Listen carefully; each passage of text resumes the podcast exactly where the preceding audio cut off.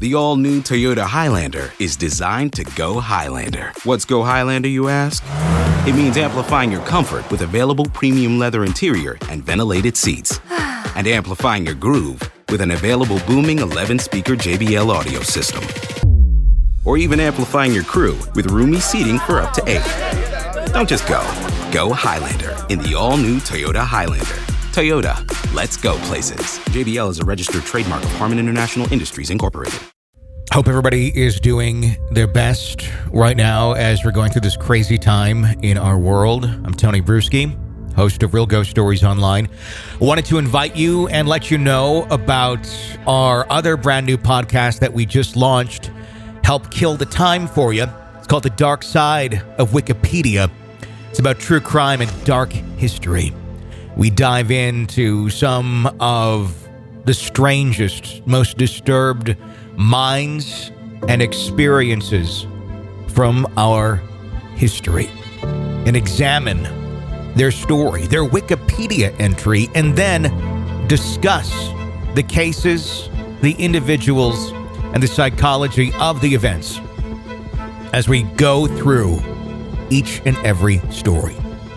Some of our first episodes include Ed Gein, the B T K Killer, the New London School Explosion, Amityville Murders, Richard Speck, Amelia Dyer, the General Slocum Disaster, Jeffrey Dahmer, and more. New episodes every single week. Check out Dark Side of Wikipedia. Search it. Subscribe wherever you download podcasts, including Apple Podcasts, Stitcher, and more. It's available now with new episodes every single week. Dark Side of Wikipedia. Search and subscribe today and stay safe out there. Today on Real Ghost Stories Online, did the spirit that once haunted a little girl return to haunt the daughter of that now grown little girl and now a mother? Welcome to Real Ghost Stories Online. Call in your real ghost story now at eight five five, eight five three, four eight zero two or write in at real ghost stories online dot com. You are about to enter the world of the unknown, and quite possibly the undead.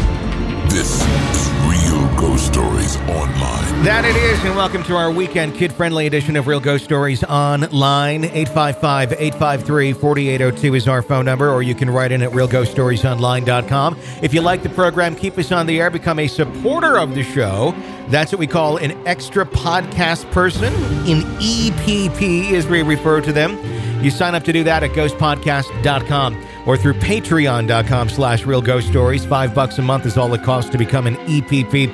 And with that, you are supporting our show. You're keeping us on the air. Uh, you're allowing us to basically live, because this is our job. This is what we do. So if you like the show, please do support it at uh, ghost podcast dot com or patreon dot com. You get access to bonus episodes, new ones every single week, advanced episodes of the show ad-free. Uh, you get our ebook, our audiobook, that right there, a thirty dollars value, and a whole bunch of other extras, all there.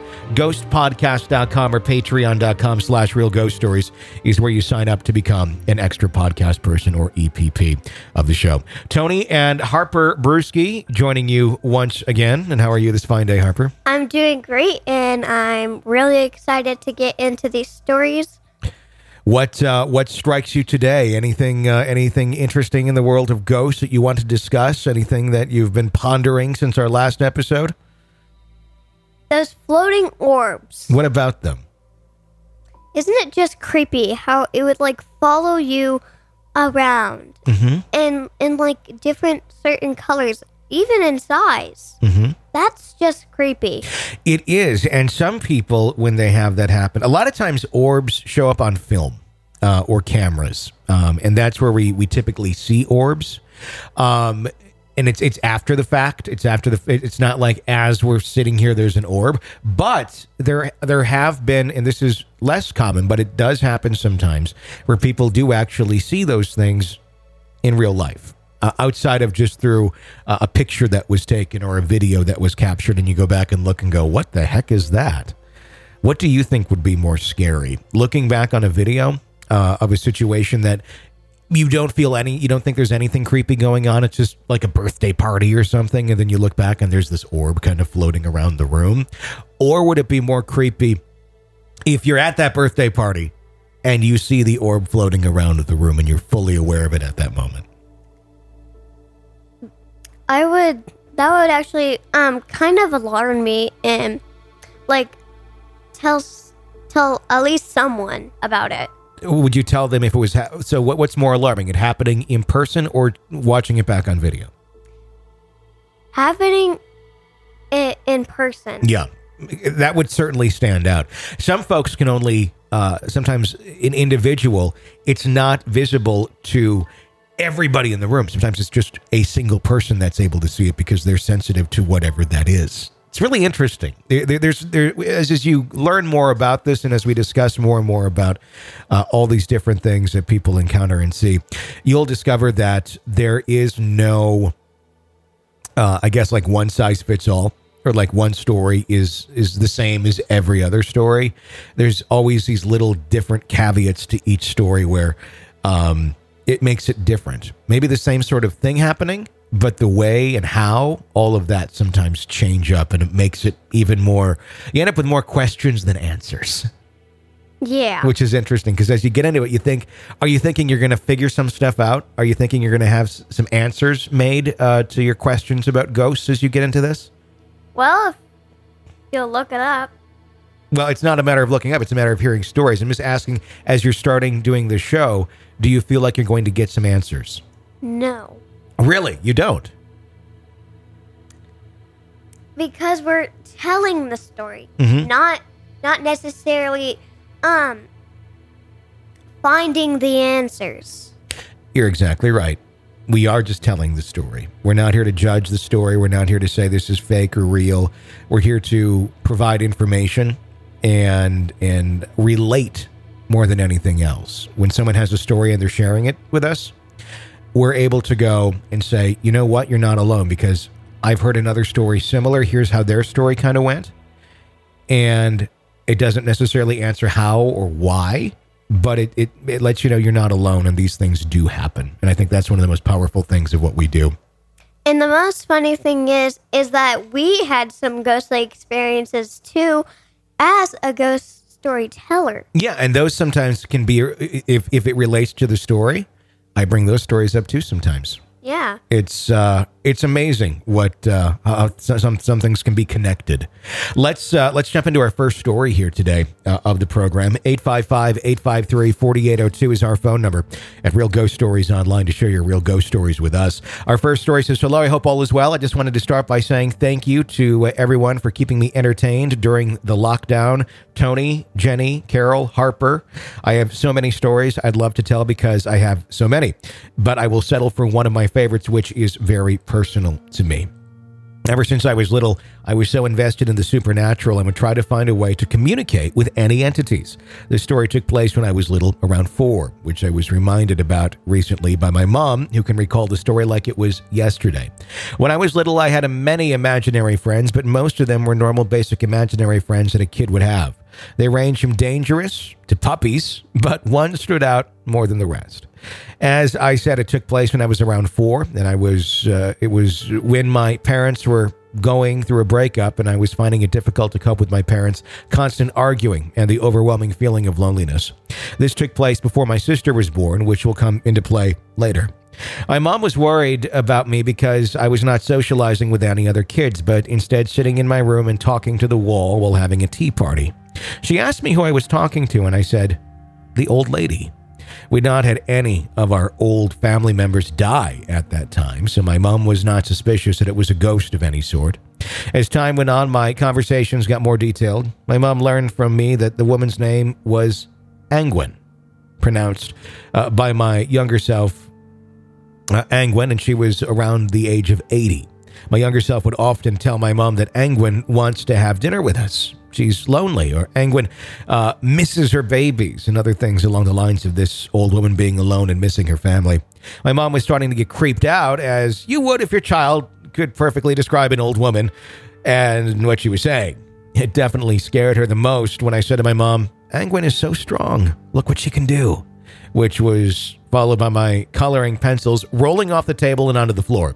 According to my mom, she would find things around the house which were in the wrong places, like toothpaste in her bedroom or my toys in cupboards, which I could not reach. My mom took me to a graveyard with my dad for the first time when my granddad got extremely ill. My four-year-old self had not been told what a graveyard was before because my parents wanted me to be in the right mentally before doing so. But when my mom asked me if I knew what it was, I said, "It's Angwin's home." Angwin became normal for my family. They respected the fact that something might be friends with me and that she really might be a trapped ghost. However, when my sister was born, my parents heard less and less of my stories about Angwin. My mom asked me a few months after my sister's birth, "Where's Angwin?" And I replied, "She's sleeping now." Ever since then, I did not have another experience with Angwin that I could remember. But I was thinking about her a lot a few days ago before going to bed, and I dreamt of her. My dream was at my old house where I lived when I was younger, where I had the most activity with Angwin. I was on a swing, which I loved in my backyard, and everything looked how I remember it looking. I was being pushed on the swing by Angwin. She had white hair and a low bun, a faded purple jumper on, and a light green long skirt with sandals on her feet. It was so surreal to her, and I felt overly emotional. She gave me a hug and told me, "You have grown up so much. I'm proud of you. I miss you, baby." I woke up crying and immediately rung my mom to tell her what had happened. My step-uncle lives in the old house now with my step-cousin who's eight. I recently visited to ask about the house. My uncle had not witnessed anything strange or supernatural, but my step-cousin apparently had been seen talking to himself a lot since his parents got a divorce. I went upstairs to ask my cousin what his friend was. He was playing on the console with one controller, sat on the bed. I asked who was playing with him, and he replied, "It's the nice old lady." I'm not sure if Angwin and my cousin's friend is linked, but I like to think she's with him. What do you guys think Angwin is or was doing hanging out with me when I was younger? Also, do you know why she appeared in my dream? Thank you, and keep up the good work. Well, um, I know I heard another story about a ghost cat getting into someone's dream. Okay. So it is possible that ghosts can link into your mind as you're sleeping. Do you think every ghost can do that? I don't know. Like once you're dead, you have the power to link into someone's dream to give them a message? I think if it's only if they like really don't know or understand where Angwin uh, might have went. Mm-hmm. And that was her way of showing her that she's on the other side? Yeah. Do you think Angwin is still hanging out in that house, playing with the new kids? Maybe. Her specifically? It's interesting that the child refers to it as uh, the nice old lady. Yeah, which is as the same person that had um, recent... recent experiences uh, with Angwin as a kid, mm-hmm. um, told her mom, Ang- the nice old lady. Mm-hmm. Have you ever had an imaginary friend, Harper? And, and that doesn't mean that you necessarily saw them, but just pretended that you were playing with someone. No.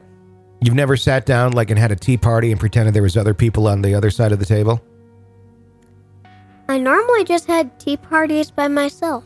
So you were just, it was like a table for one. There was no pretending there was other people there. Yeah. Really? Okay. Yeah. You know, I, I would do the same sort of thing. I would play, um, I like playing with like, like toy food and stuff when I was a kid. Um, I like a bunch of like rubber food and plastic food and stuff. And I had a kitchen set kind of like you had too when you were a little bit younger. And I would always pretend I was cooking for people, but like I never like, I never saw them. Or or anything like that. It was always just, oh, let's pretend that they're there, even though it was always just me. Um, because I was an only child, too, so it really kind of felt like that. Um, but I never, like, saw anything or, or, or like, really felt. Have you ever felt like the child or the writer of the story describes their childhood, seeing another person there that uh, is others can't see or that only you can see? Not that I remember. No, no recollection of anything like that? No. You want to hear an interesting story? What? when uh, we were doing the show, when we started doing the show years ago, when you were a baby, you were like one or two, uh, me and Mom were doing an episode and we were talking about imaginary friends, much like that last story that we just heard.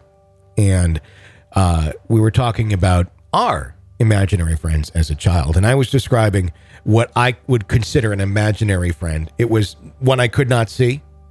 I, it was really just my conscience. It, it, you know, like it's a vo- the conscience is the voice in your head that, you know, says, don't do this, do that. It's your, it's you, it, it it's you.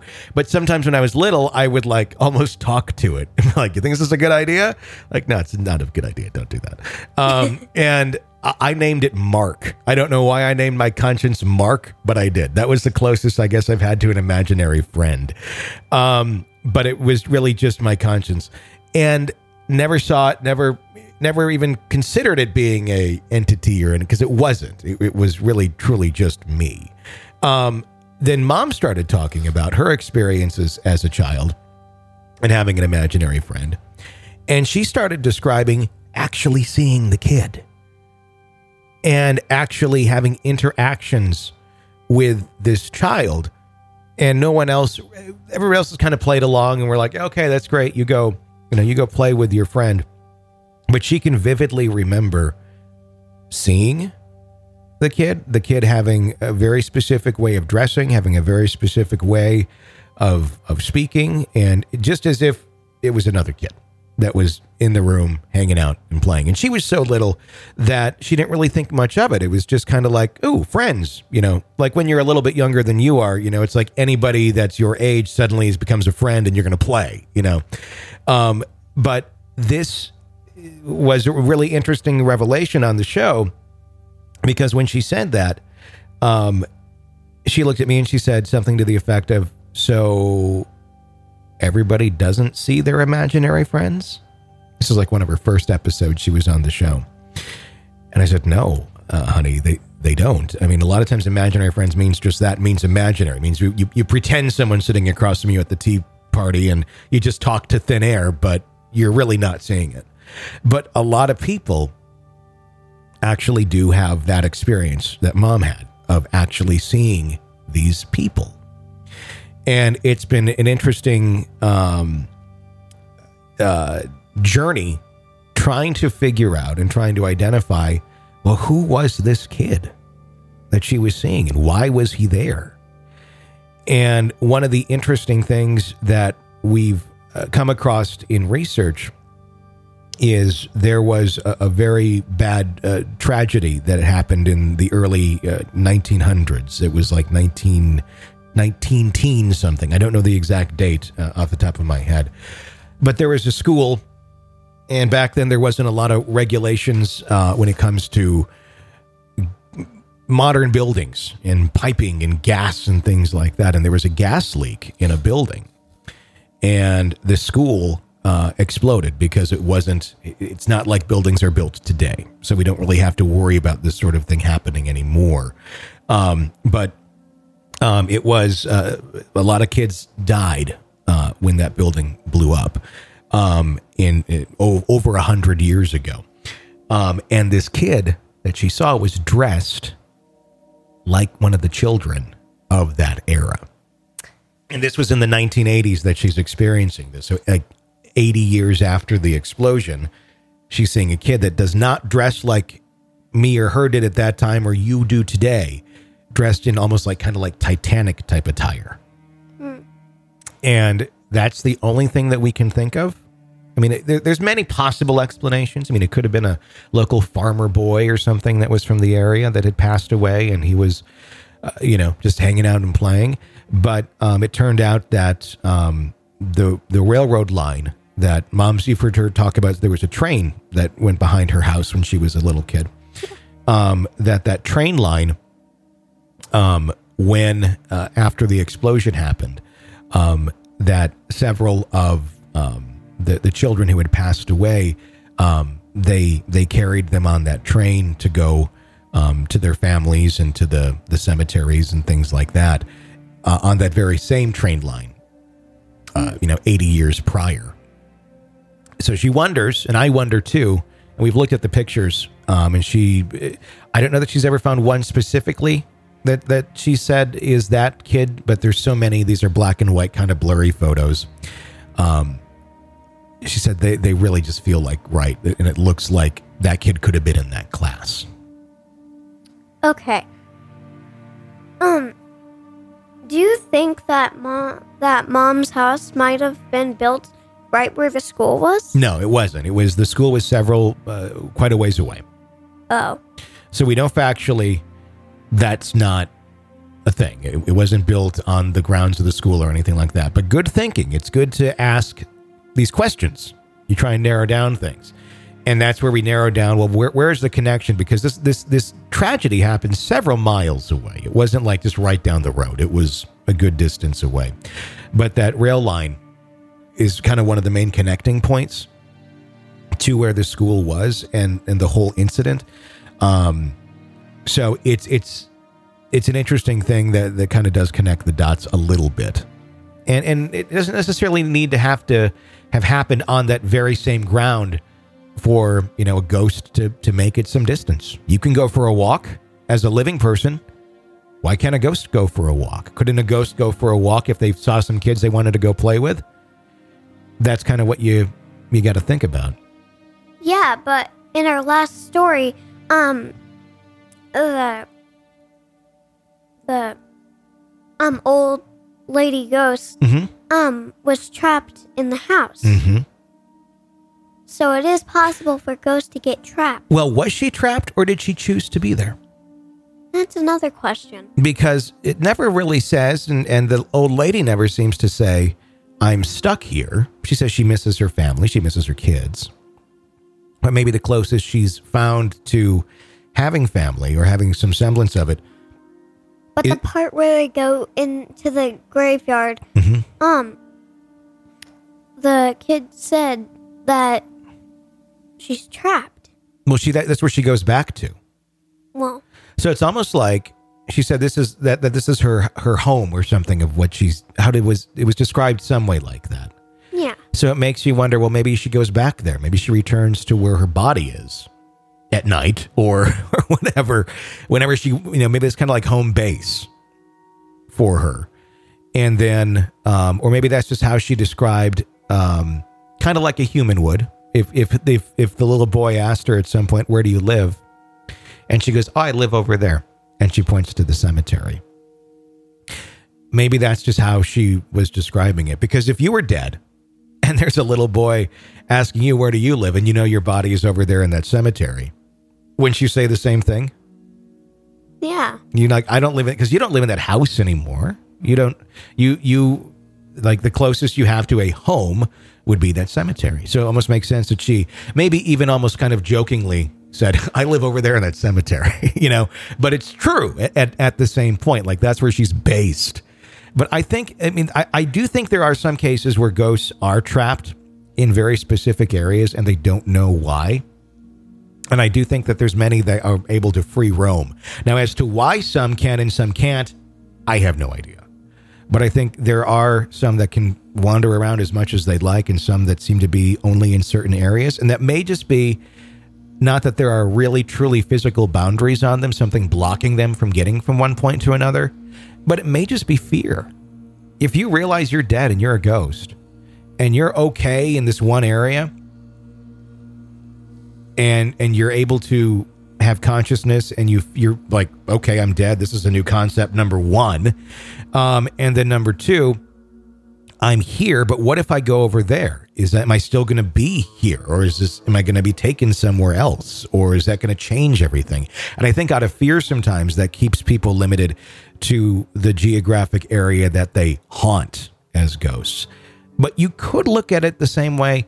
That's a very human characteristic because humans also quite often stay geographically, not everybody, but many stay in very specific geographic areas. They, they, they stay with very specific geographic patterns of places that they go to. And that's mainly it, unless they're going on a vacation or something like that. And there's plenty of people who don't even do that. Um, and they just are comfortable in their familiar areas. So it, it, it doesn't Ring, that's surprising to me that you have a ghost that stays in a very specific area, just as many, many living people do as well. Okay. So let's move on to our, our next story here. It said, this is only one of the few times I have shared this story, as it is not the normal thing to talk to friends or boyfriends about, and only my family really know about it. And believe me, I uh, my name is Hannah Louise. So I live in England, and I had a spirit or ghost with me when I was younger. I used to stay at my nan's house a lot at the time, and my mom worked long hours and could not always look after my sister and me, especially in the school holidays. There were three rooms upstairs in my nan's house: a spare room, my nan and granddad's room, and the little room. As my granddad was always away with work, my sister used to sleep in my nan's bedroom with her, and I used to stay in the little room of my own. The little room had two beds, but I always chose to sleep in the bed against the wall. The first time I felt the spirit or ghost was when I was about three years old, so my mom told me, being so young, I don't remember everything that went on or how old I was at the time. The spirit used to come and visit me when I was sleeping. I remember it, it was male, not too old, about thirties or forties. However, I never saw his face. Whether it was because I was so young, I don't remember his face, or whether he was not a spirit defined enough to have a face, just a shadow. I always remember being able to see this figure, though. Spirit used to come into my room at night and watch over me sleeping. The times I remember, I always woke up, but I would never let the spirit know I was awake. I wouldn't open my eyes. I'd only peek through them to see him. As well as watching over me, the spirit used to lift me up as though he was cuddling me. However, he never held me tight or really close to him. He just used to hold me in his outstretched arms and just look at me. First time it happened, my mom had told me I went downstairs and told my nan what had happened. She and my mom just looked at each other with a knowing look on their face, but they did not tell me I was dreaming or that it did not happen. They knew it did. Being three years old, I wouldn't have had a mind capable of making up such a story. Neither would I have had the knowledge of ghosts or spirits, so I would have, wouldn't have been able to dream it off. This ghost used to visit me frequently when I stayed at my nan's. He'd only come in or come if it were uh, in the if I were in the little room on my own and in my usual bed. He never came to visit me if my sister was in the room or if I was in the other bed, so I always used to sleep in the in that bed. Spirit visited me for about two years until I was about five. Being so young, I do not remember every time he visited me or how long he would hold for me. I have one memory that stands out above anything else, one time that I will always remember. I was at my nan's in the little room lying on the usual bed when he came to visit me. I had my eyes closed, so I did not show him I was awake. I was peeking through him. He gently raised me from the bed and held me in front of him, looking down at me. About a minute after he picked me up, I could hear my mom coming up the stairs, and this interrupted him, so he gently laid me back down on the bed and he disappeared. Not just gone in one go, but it was almost as if he was spraying himself away, starting from uh, the head, working down, every part of him just disappearing. My mom then opened the door and checked on me, and I pretended to be asleep, as I should have been. I always remember the spirit coming to visit me, but that is the only memory I have that has stayed in my mind throughout time. The spirit was a kind man. He had no intention to scare me, neither did he have any bad intentions. I was never scared of the spirit, even at a young age, where I did not know who or what it was that would come and lift me up and stand by my bed. I never feared it or questioned what it was. As time went on, the spirit visiting me would become less frequent, and then when I was about five, it stopped altogether. He did not visit me anymore. He seemed gone. As I got older, I'd bring the spirit up in conversation. My mom told me that the spirit was real, that it was not just me that knew he was there. My mom grew up in that house along with her brother and sister, and she told me that all they all felt a presence in the house. However, they never really had an experience with it. She told me that things would always go missing and then turn up in random places months later, and that pictures would fall off the walls spontaneously. The spirit, for some reason, did not like my uncle. My uncle came home one day to find everything in his room upside down. No one had been in the room or touched anything, and everyone knew that the spirit had done it. My mom only told me this recently, but my uncle had an experience with being raised from his bed, not held like I was, but just raised. However, none of my family took much notice of him, as he was drunk when it happened, and they thought it might have just been him imagining it. However, now, now they believe him because it happened to me. My nan also used to feel the spirit. She used to feel it sitting on her bed. She had felt a weight on her mattress, and it compressed down. I only found this information out years after I had my experience and as I got older when I found when I would understand it. I know the spirit was real. I was not the only one that saw or felt it. My nan and mom say they think the spirit saw something in me. What I saw, I do not know. The spirit never went to my sister. Neither did my sister ever feel its presence. It was just me. They also believe I laid the spirit to rest. That's why it disappeared. It had finished with it, with being a spirit on Earth. I'm immensely proud of this experience. I'm awfully glad I still have a memory of it happening rather than being told by my family that I had a spirit. I feel lucky to have had this experience, as not many people have experienced anything like I have, which makes me feel privileged to have had it, it happen to me. It's a memory I'll always carry and treasure. Even if people do not believe me or speculate that it's not the truth, I know what happened. So does my family, which is all that matters.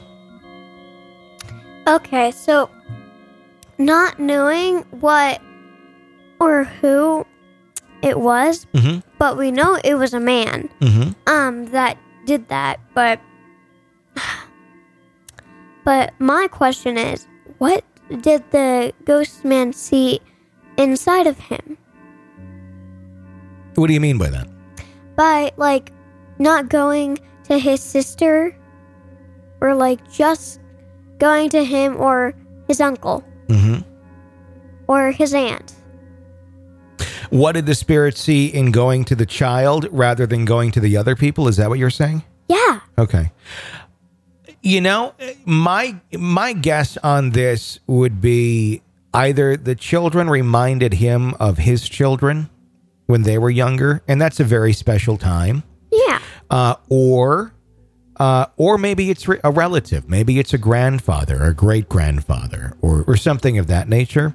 Someone in the bloodline, someone who is related that has passed away and was never alive to see this, for example, great-great-grandchild or whatever it may be in in real life.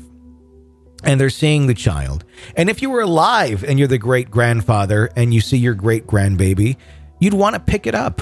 You'd want to hold it and and not want to scare it. You just want to show it love and affection and, and, and have some bonding moments. And to me, that's what it sounds like. It sounds like the spirit was trying to bond and have a moment with the child uh, while they were little, while that the ghost knew that maybe the they could sense it but not scare it. Um, and, and just kind of have that friendly moment of of love between family members. Um, that that would be my guess. I mean, I can't tell you the amount of times I would go and check on you and pick you up and hold you and, you know, give you a kiss and love you and just, you know, keep you calm. And you loved it and you would, you know, smile. And it was just, it's, it's a bonding thing that you do with your kids. Um, And if I could still pick you up, I would. But but uh, but it, it's it's one of those things, and I'm sure I will do it with your children too someday. So the way it sounds to me is that it is that. It's either someone where it's a family member that's doing that, or just someone who, who really is in that location, is either trapped in that location, just likes that location, whatever, saw the kid, and, and it reminds that individual of their own children and those moments. And they're kind of, I think there's a lot of, as spirits, as ghosts, you're trying to grasp back to moments of life that were very special to you, that were very meaningful. And those are very special, meaningful moments when you're holding your child or or your grandchild. I've never experienced that yet, obviously.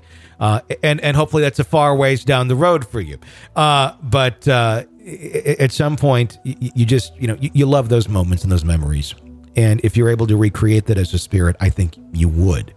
Um, the same thing can be happened to a bad ghost, though. Bad ghosts sometimes do recreate some of the, the bad things and the trauma that they inflicted on the living uh, in as as spirits. But in this story, in this case, it sounds completely like just loving and um, just there, just checking up. Yeah. And being a uh, like a, a parental uh, a parental type figure. So thank you for sharing that story and experience with us. We greatly appreciate it. Our phone number here is eight five five, eight five three, four eight zero two if you want to share a ghost story with us, or you can write it on the website, Real Ghost Stories Online. We would love to hear it. Uh, every single Saturday is when we do the kid-friendly version of Real Ghost Stories Online, so you can make note of that. That's where it comes up on the feed. If you're an E P P, an extra podcast person, you get to hear them before they're released during the week, all commercial free as well. So be sure, if you like the show and you want to keep us on the air, support it. Become an extra podcast person at ghost podcast dot com or through patreon dot com slash real ghost stories.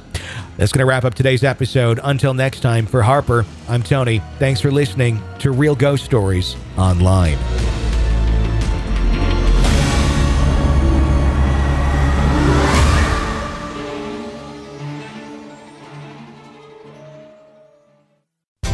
Behind every company, there's a time-tested engine keeping it moving. After earning his master's in accounting degree online from Grand Canyon University, Isaac's helping drive his client's business forward by identifying efficiencies and building business models. He's become a core team member, keeping clients on budget and ensuring their success. What do you think accounting careers look like? G C U offers over one hundred seventy-five high-quality online programs like this one. Find your purpose at Grand Canyon University. Visit G C U dot e d u.